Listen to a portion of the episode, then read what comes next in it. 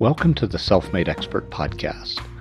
I'm your host, Philip Morgan, and I love speaking with people who are cultivating economically valuable expertise outside the world of academia and the licensed professions. Some of these conversations end up on this podcast.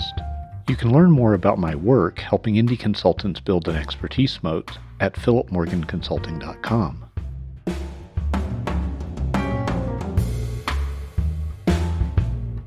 Alastair McDermott, welcome to the Consulting Pipeline podcast. I almost forgot the name of this podcast. It's been a while since I've interviewed anybody. Folks listening might benefit from knowing that I've known Alastair for a while. He's been in a few workshops I've offered. He's hired me here and there for advice. And I want the listeners to know the Alastair that I know, which I don't know what you can compress, Alastair, into the next minute or two by way of introduction.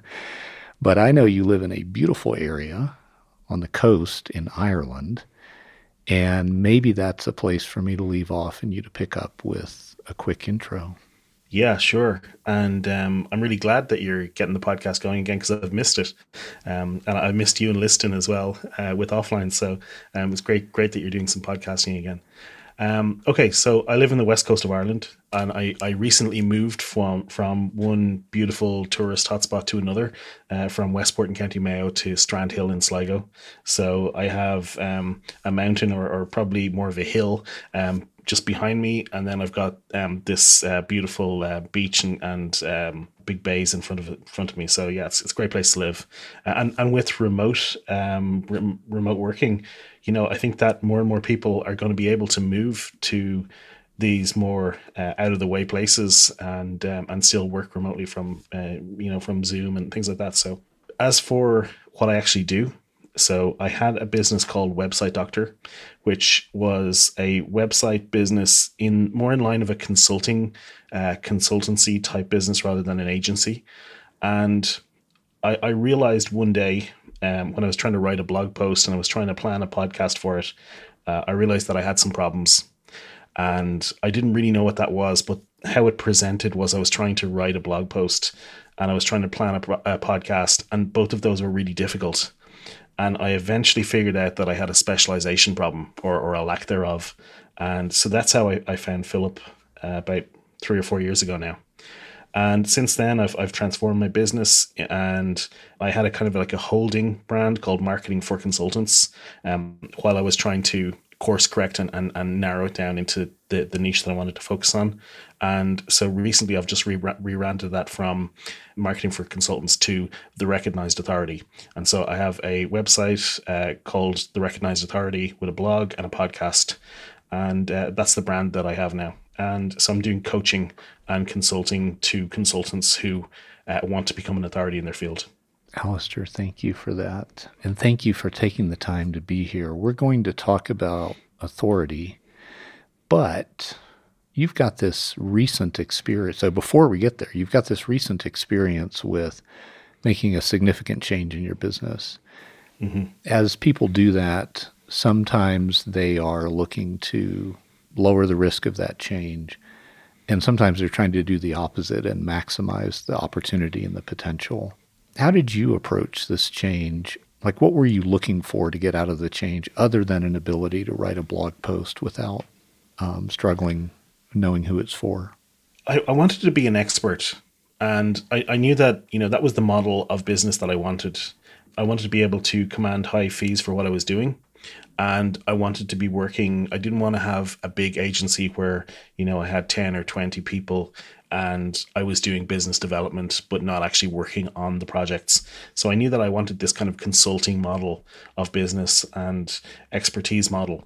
And so I was trying to figure out how to do that. And so my business was called Website Doctor, and it's very difficult to be an expert in websites because it's just too broad a field. And so I was trying to figure out, how do I narrow this down? I didn't even know where to start. And so that was when I came across you and some of your books and blog posts and things like that. So I don't think I was trying to de-risk it. I didn't really feel the risk. I felt I was already in a place of risk. So and I'm quite risk tolerant. So I think it was more about figuring out, you know, something that I would feel comfortable working in for, you know, years into the future. So I guess maybe that's maximizing opportunity. That would be one way to look at it. Yeah, it sounds like it. Now I know why you're not working for Sun Microsystems anymore. It's the fact that you can tolerate any risk at all is why you're not working for them. Yeah, nobody's working for them anymore, unfortunately. They're all working for Oracle now. Okay. Yeah, I used to work for Sun Microsystems, and it was, you know, that was a once great company, and it was for anybody who doesn't know, they're one of these huge engineering technology companies at the height when I joined them. I think they had 146,000 staff, so it was a huge company, and they just didn't have great business leadership. They had great engineering leadership and brilliant technology, but then they kind of had a large decline and were bought out ultimately by Oracle, who were kind of chalk and cheese from a kind of a business practices viewpoint, I'd say. So forgive the digression. Well, it's so great to see that kind of, you know, I mean, the same sort of thing that happened, I suppose, to Hewlett-Packard. You know, a lot of smart, well-intentioned people totally screwing it up. It's great to see that firsthand, because you realize how strategy and so forth are just part of the picture, not the whole picture. Yeah, absolutely. And you know, for a while there, Sun were market leaders in the technology, and, you know, nobody else was even close. And, you know, IBM and the like. But they just couldn't get it together from a business strategy point of view, marketing and you know, and the rest of it. So ultimately it failed. Yeah. I want to ask one more question about this transition in your business before we start talking about authority. The question is, why did you want to become an expert? The thing that you mentioned was higher rates. Maybe that's the answer, but is there more to it? Yeah, no, I guess I'm not really driven by money. So money for me is just about freedom. So, you know, people have these different drivers, and I can't remember all of them, but a lot of them, they start with F. So, you know, finances, freedom, and various other things. For me, it's definitely about freedom, the ability to live anywhere, do, you know, choose my own path. So I guess it was about that. And then the other thing is I'm very... knowledge driven. So, you know, I'm big into reading and big into the knowledge side of the work. And so, yeah, I think that part of expertise appeals to me. So I think it's kind of a combination of those factors. Thank you. Alastair, what is authority? It's so tempting for me to describe all the ways that it's hard to define that word.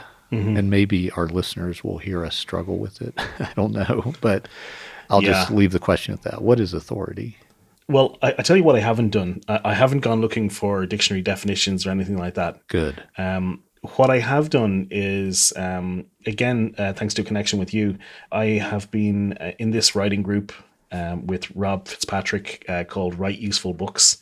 And one of the things that he suggests that people do is having conversations with potential readers. And so I put a call out to my email list. I got a great response. I had 25 people come back to me and say that they were willing to have a 20-minute chat with me about authority. So I've been talking to a lot of experts and people like that about, you know, how they view authority. So I think authority is, it's something that you can't self-ordain. If it's self-ordained, it's not really authority. Okay. And it's not the kind of political or police force type of authority. What we're talking about is the authority where people will put you maybe like on a pedestal, and maybe that's not a great way to put it, but people will see you as having a position where they will listen to you on your topic. And I also think that authority, you know, if you say the recognized authority in their field is the unsaid bit, and I think you have to be specialized to be an authority. And there are these kind of edge cases that you can argue about, but I think for the most part, you have to be a specialist to be an authority. You have to have a field. And so it's really these experts who are recognized as being above kind of the rest of the market. And they are the go-to person. So that's for me what an authority is.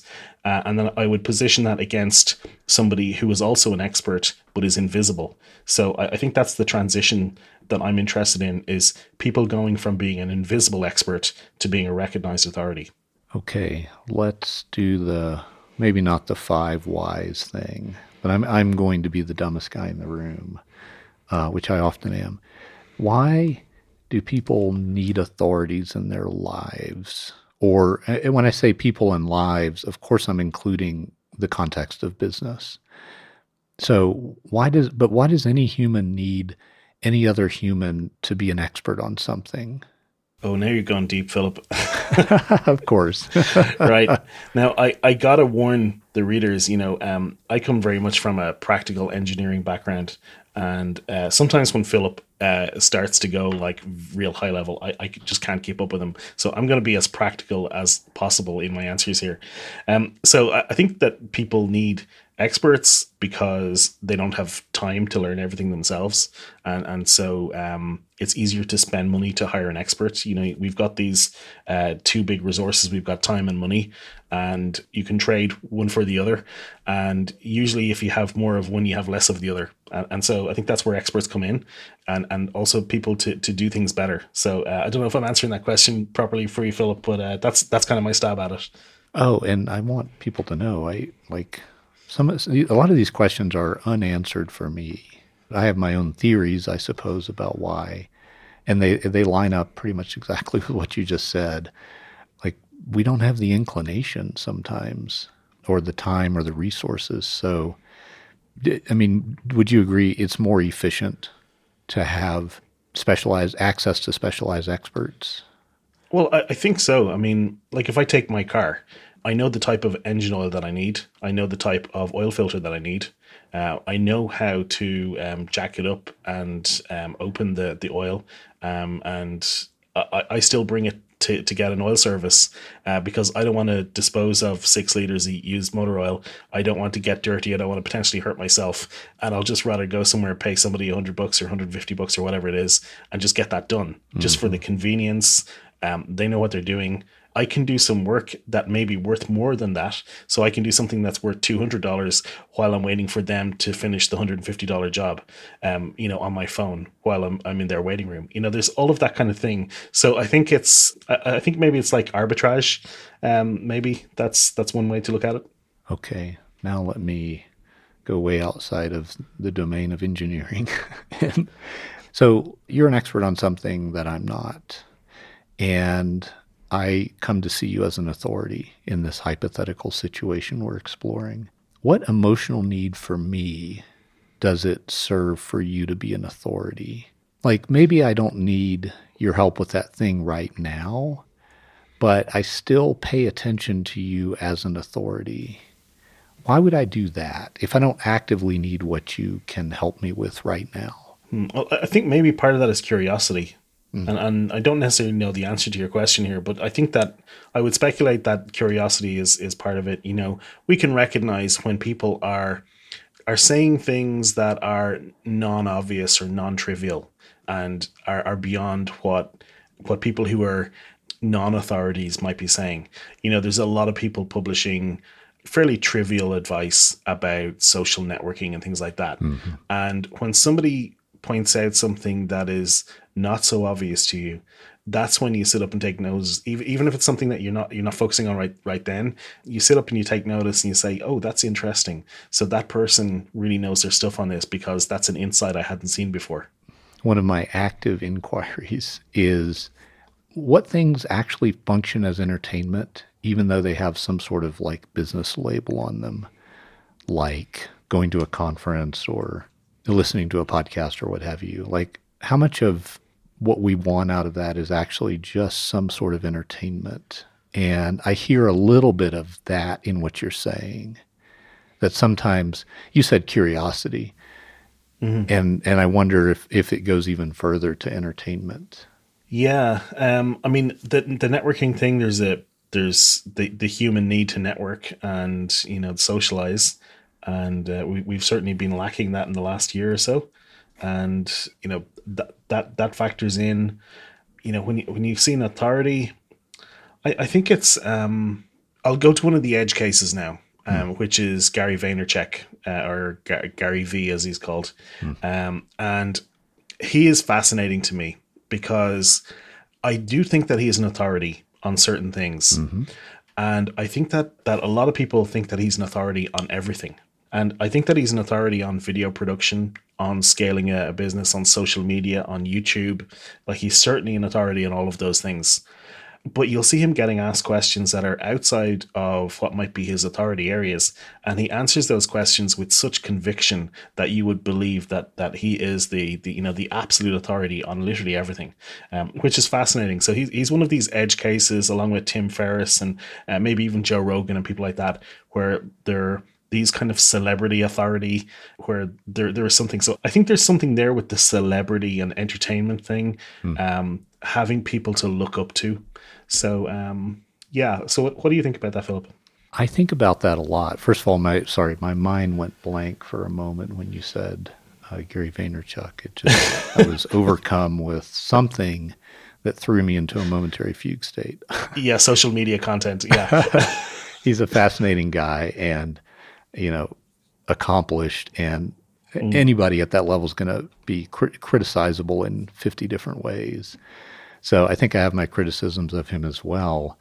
But what I might have missed when my mind went blank for a moment there is so with Gary Vaynerchuk, you see him as properly authoritative in certain areas. Video production, scaling are two things you mentioned. What's the difference between that sort of legitimate, in your eyes, authority and then these other things where he gets asked questions and answers very convincingly, but you think there's not really authority there? What makes the difference between those two things? In one, he has a background of success, of putting the time in. You know, I know that Malcolm Gladwell's 10,000 hours thing has been debunked, but there is still a thing about spending a lot of time doing something. And, you know, he clearly spent hours, days, years even making videos and doing the social media thing for his Wine Library TV business. And, you know, there's like, he clearly has put the time and he researched that.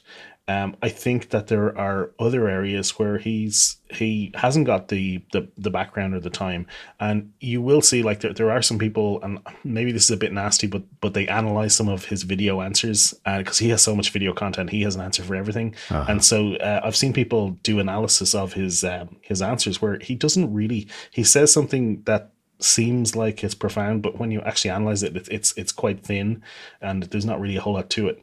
And I think that he just doesn't have the expertise. And I think that's what it is. I mean, I think authority, if we go back to like what the definition is, authority is like visible expertise, where people know that you're an expert. And then we have these invisible experts as well.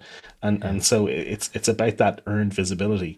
And he has earned his visibility on certain topics, but he hasn't earned his visibility. It's just being passed from his celebrity status. That visibility is being passed across to his other answers, you know? There's a spillover effect, right? Yeah, like a halo effect. Right. Yeah, that's a term I'll use when trying to reassure people that no matter how narrowly they focus, they will get opportunity outside of that defined focus. There'll be a spillover effect. You're saying that he's a legitimate expert in a list of topics, but then it spills over to these adjacent topics where the expertise is thinner, but he doesn't pull back from giving a full-throated answer with the same seeming authority. And not to pick on him, I know others are guilty of this. I myself, I'm sure, have been guilty of this in the past. Yeah, and I think I've seen it said, you know, to experts, as an expert, you should stay in your lane. Right. And that's, I think that's like an unfortunate phrase. I think it's been abused and misused, but it is a thing. Like, you know, when we are an expert in one field, we can make speculative guesses at, you know, and educated guesses maybe even, but we have to label them as such when it's outside of our field of expertise, you know, and you rarely see somebody or, you know, again, these don't garner media attention, but you don't typically see experts talking about areas outside of their expertise. You know, that doesn't really get broadcast or get shared. Okay. I'm Gary Vaynerchuk for the next moment. How do I know that I have authority? Could I measure my authority if I'm Gary Vaynerchuk? I think it's difficult. I mean, yeah, sure, you can look at how many people are listening to you and how much, you know, but I think if you step away from the celebrity authority and go to a different type of authority, then, you know, it becomes more clear cut. I think because he's one of these edge case celebrity authorities, it's a bit different because he just has such a huge audience. Okay. And, you know, and so maybe part of it as well is because he's an authority in multiple areas, that maybe once you become an authority in enough separate areas, that all the gaps start to seem to be filled in. Don't know if that makes sense. I'm kind of imagining where you've got, you know, you've got these columns, and each one of those columns is a different authority or expertise. But if you have enough of those, it starts to look like one solid block, and maybe that's what that celebrity expertise is, right. Where he's become. And I've seen that in these kind of super generalists as well, where, you know, you find somebody who's a specialist in a lot of different areas, you know, over a long career. So the gaps seem to fill in. He's a super authority. Yeah. Okay, bad example. So I'm an expert on more efficient irrigation methods for industrial farmers. How do I know if I have authority? This is a hypothetical thing, listeners. I think you know you have authority if you have an audience, if people are listening to you.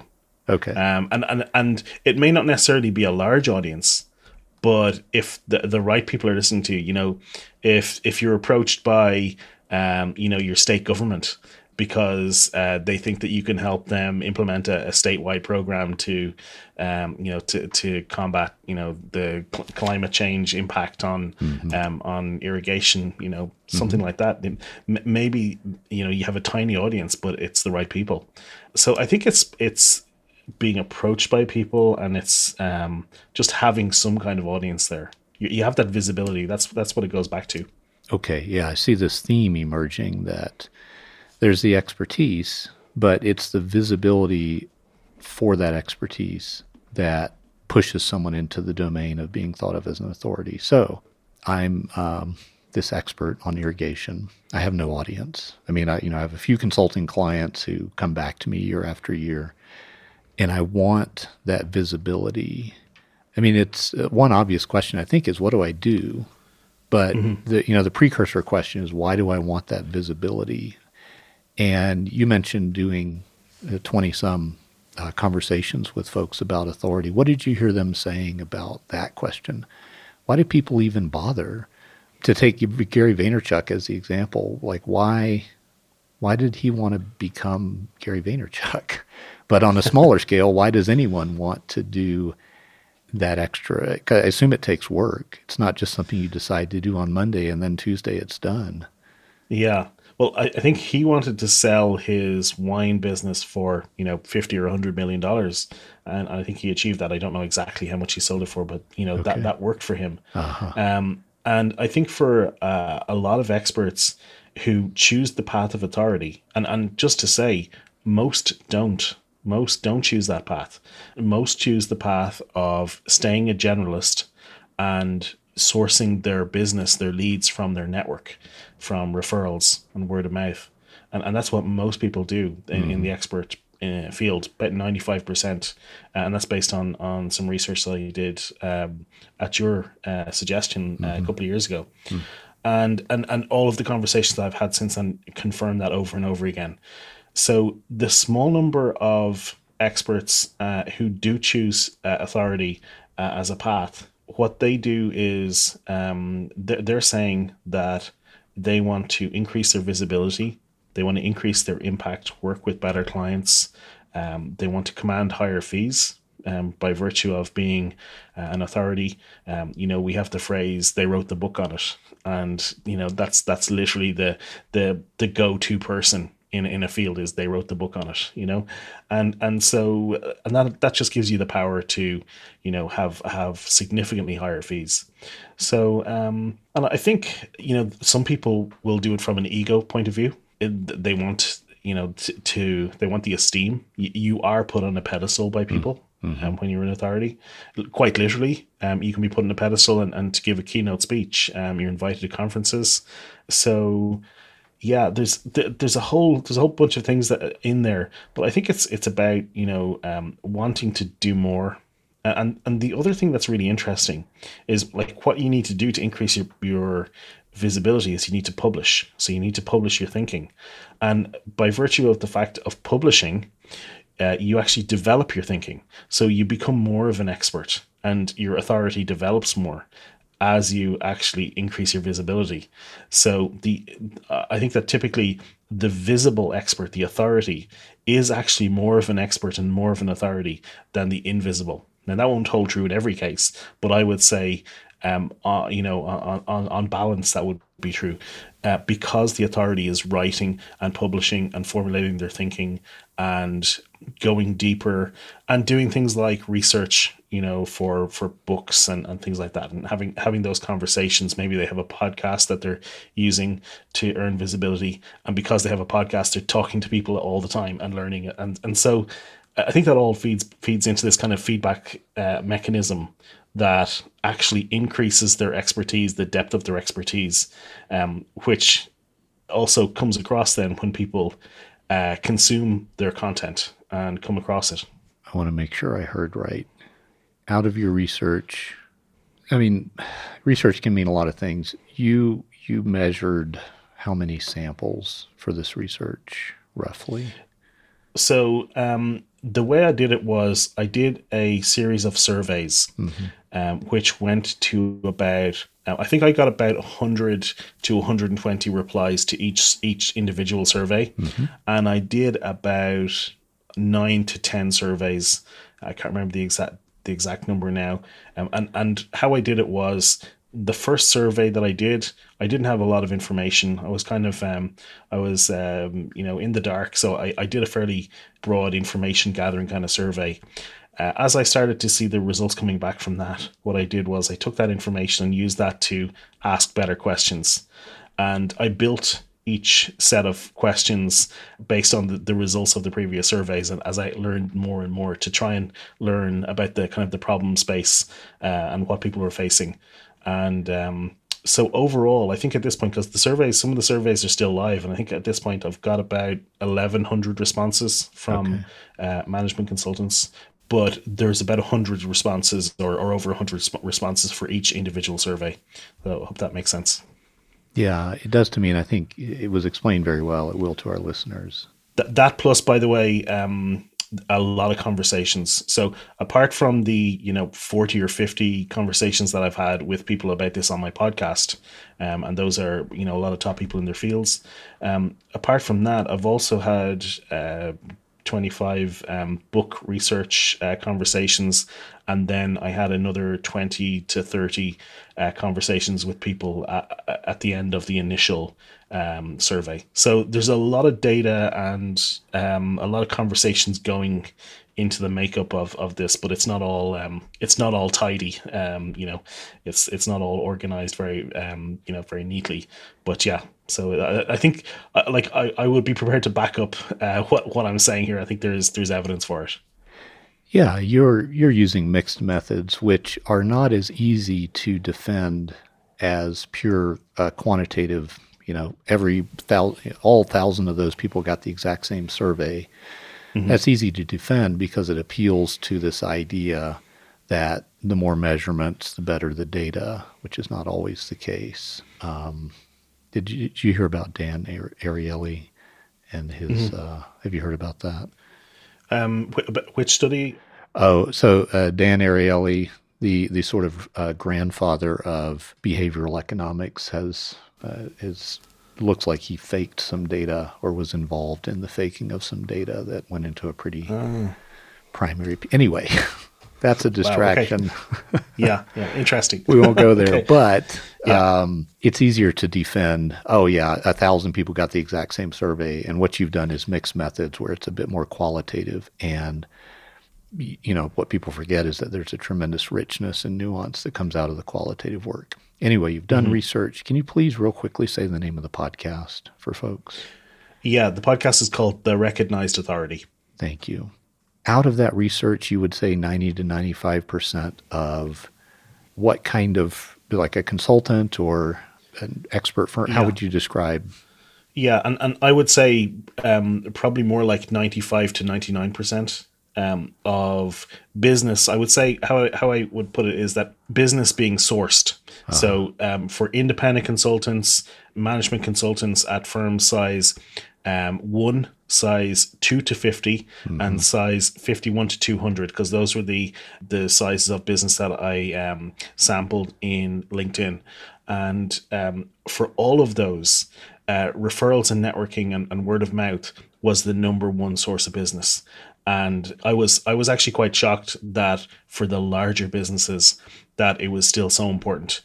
And, and the reason for that, as I dove into it more, is because of this need for trust, because most consulting projects are quite transformative and high risk, expensive, and you need to have a lot of trust.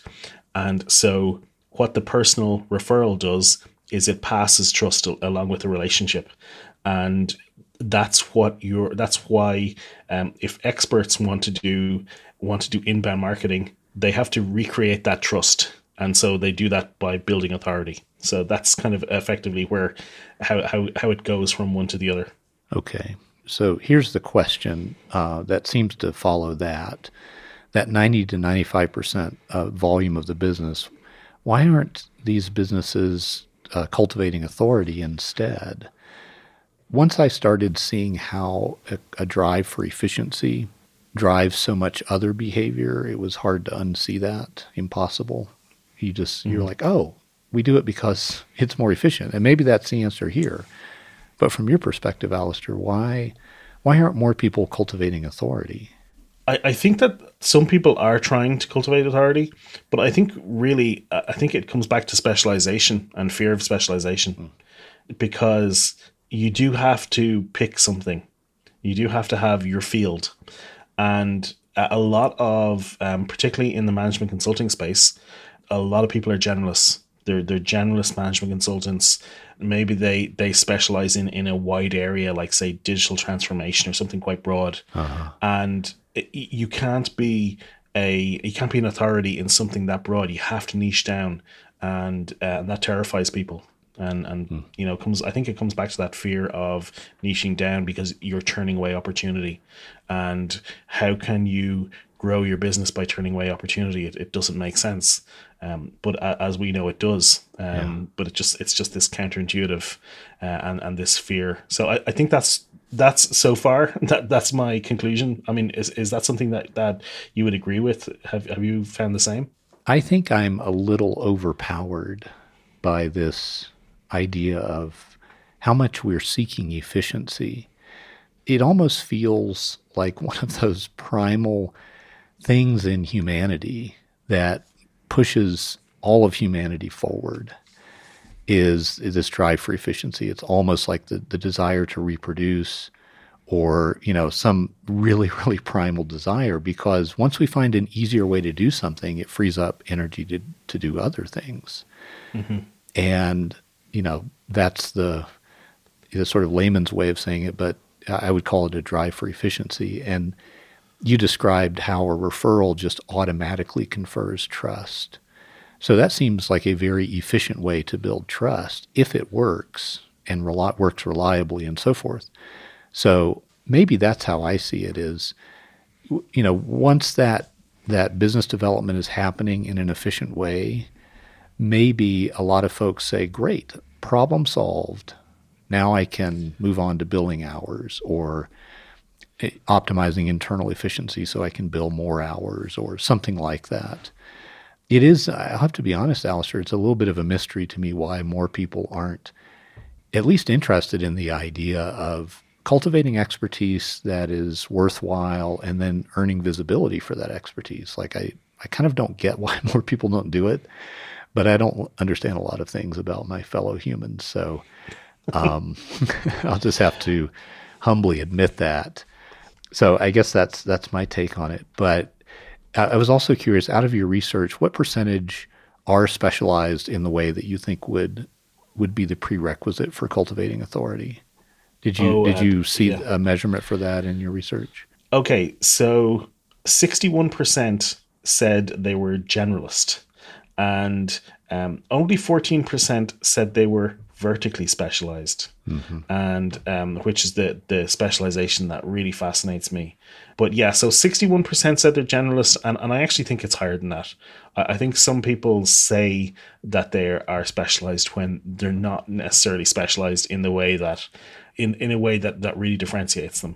Okay, thank you for that. Alastair, what is, in your view, the path from, okay, I think I want to do something other than be dependent on referrals. I think I want to do this authority thing. What's the path from that moment to cultivating or to actually others seeing you as an authority? Okay, so in reality, interrupt myself. I'm so sorry. I assume there is a path. Maybe there's not. Maybe it's chaos from there on out. So what's your thoughts about all of that? I think there is a path, and I actually visualize this as you're standing in front of a mountain range, and so you have to find a pass through the mountains, and there are several different paths. Okay, and some of them are dead ends, and you may choose a dead end, and then have to turn back. And I have a great example of that on the podcast. Actually, is Sarah Dunn, and she chose and tested a market position. And she found that she didn't like it. And so she said, okay, that was an interesting test that I've learned from, but now I'm going to try a different specialization.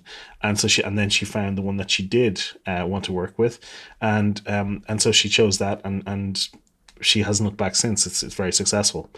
And so some people, I think, will make quicker decisions and will test more kind of positions, and then others will be slower to make that decision. And actually, I think I was quite slow to make that decision. I kind of took a more broad stab at it and then kind of course corrected. So you can think that you're like, I think I'm quite risk tolerant, but maybe I'm not when push comes to shove, But I think part of it is your risk tolerance, and part of it is just your kind of approach to this. But I think if you look at specialization as an experiment, you talk about choosing a beachhead and looking at it as a test and experimentation. I think that's the right way to approach it, because when a test doesn't work out, what you do is you take your learnings from that and you apply to something else. Yeah, that's the positive take on it. Did you suffer any negative consequences from the experimentation? I don't think that I suffered personally, except in the cost of time. Because maybe I could have chosen more. Maybe I could have gotten more specific sooner, but I think maybe I cost myself some time, and maybe I didn't. So yeah. Well, who knows? I mean, that's the unanswerable question. Like, what if I could have duplicated this experiment that can only actually happen once, and run it in parallel? Anyway, so what does the rest of that path look like? So I think that the mountain range, so if you're visualizing this and you're standing in front of this mountain range, you got to get through it. You can choose the mines of Moria, you can go underground, or you can find some giant eagles to help you fly over it, or whatever your path is. Wait, is the underground, is that like Facebook ads or spamming people on LinkedIn?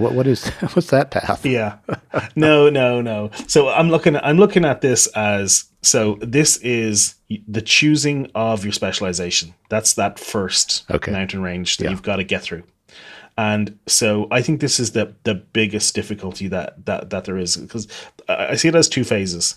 You've got to get over the problem or solve the problem of picking your niche, of niching down and specializing.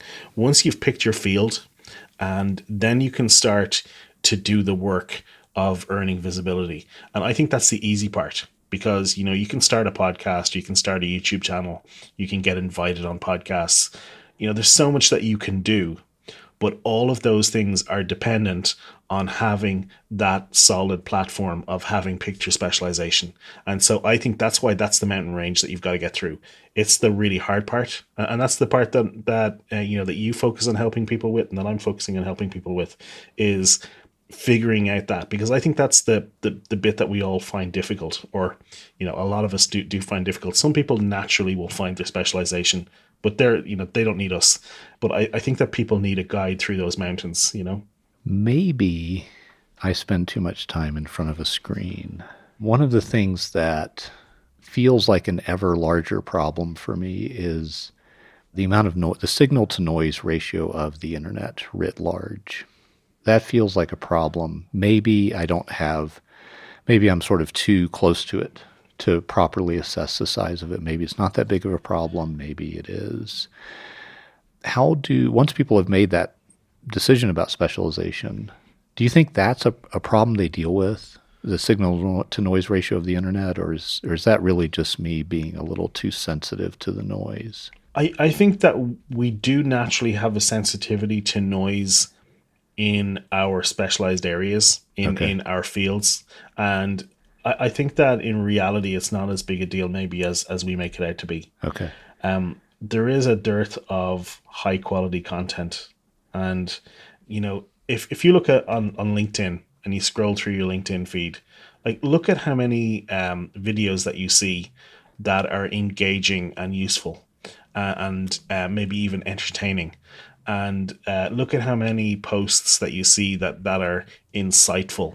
And, you know, I think that it's not a whole lot. It's a small percentage. I was hoping you were going to give the answer. I went into that micro fugue state again. And, you know, as soon as you said scroll through your LinkedIn feed and actually pay attention to what's there, instead of just using it as a broadcast medium, which is what I tend to do. Okay, all right. Well, maybe I'm a little overrating the signal to noise problem. What are the problems, though, that people will face as they start to cultivate authority? What have you seen, or what have folks talked about? Yeah, I mean, once they really get over that hump of choosing the specialization, choosing their field, then it's about starting to publish your thoughts, formulate your thinking, develop your thinking, maybe even then starting to build your network as well within that field, within that area that you're looking at. And so I think that it's about developing that positioning, and then the point of view that comes with it. And this is something that you talk a lot about.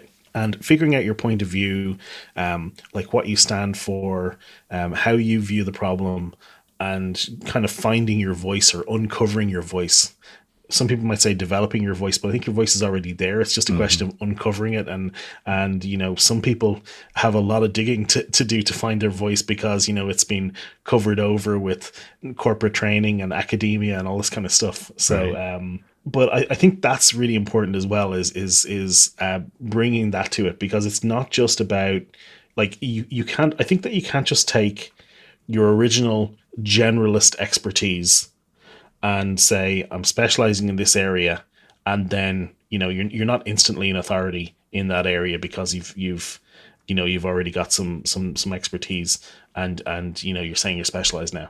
So I think you actually have to develop your thinking, and you have to talk to people, you have to publish. And by virtue of publishing, like, you and Jonathan Stark talk about daily emails as a big part of what you do in terms of earning visibility, but I think as well in terms of developing your thinking. So I think that all goes into the mix.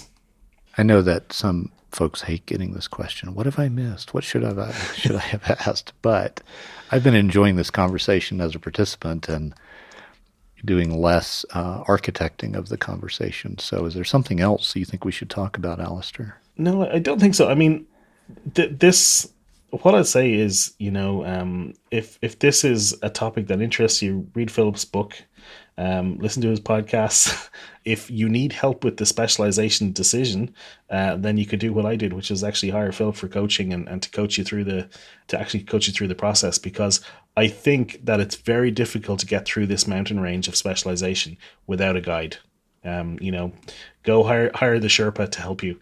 You can do it without the guide, but you're more likely to, have difficulty getting up the slopes or taking the wrong path, So that's one thing I would suggest that people do. What else? Anything that might involve you? Well, listen to my podcast, which is The Recognized Authority, and you'll hear me talking to people like Philip and Jonathan Stark and other people like Sarah Dunn and Wolfram Moritz. And they both talk about their specialization journey. Wolfram talks about how as a small firm, I think they had 6 staff, and they beat out a global behemoth who had 286,000 staff for a contract purely because they were specialized. And I love those stories. So yeah, listen to the podcast and check out therecognizedauthority.com. And you can also find me on LinkedIn. And I'd love to hear your feedback and your thoughts. If anybody is out there is listening to this, wants to get in touch, you'll find me on all the socials. Alastair, thank you so much for being here. I really enjoyed this, and I just appreciate what you had to offer to our listeners. Thanks so much. Thank you, Philip.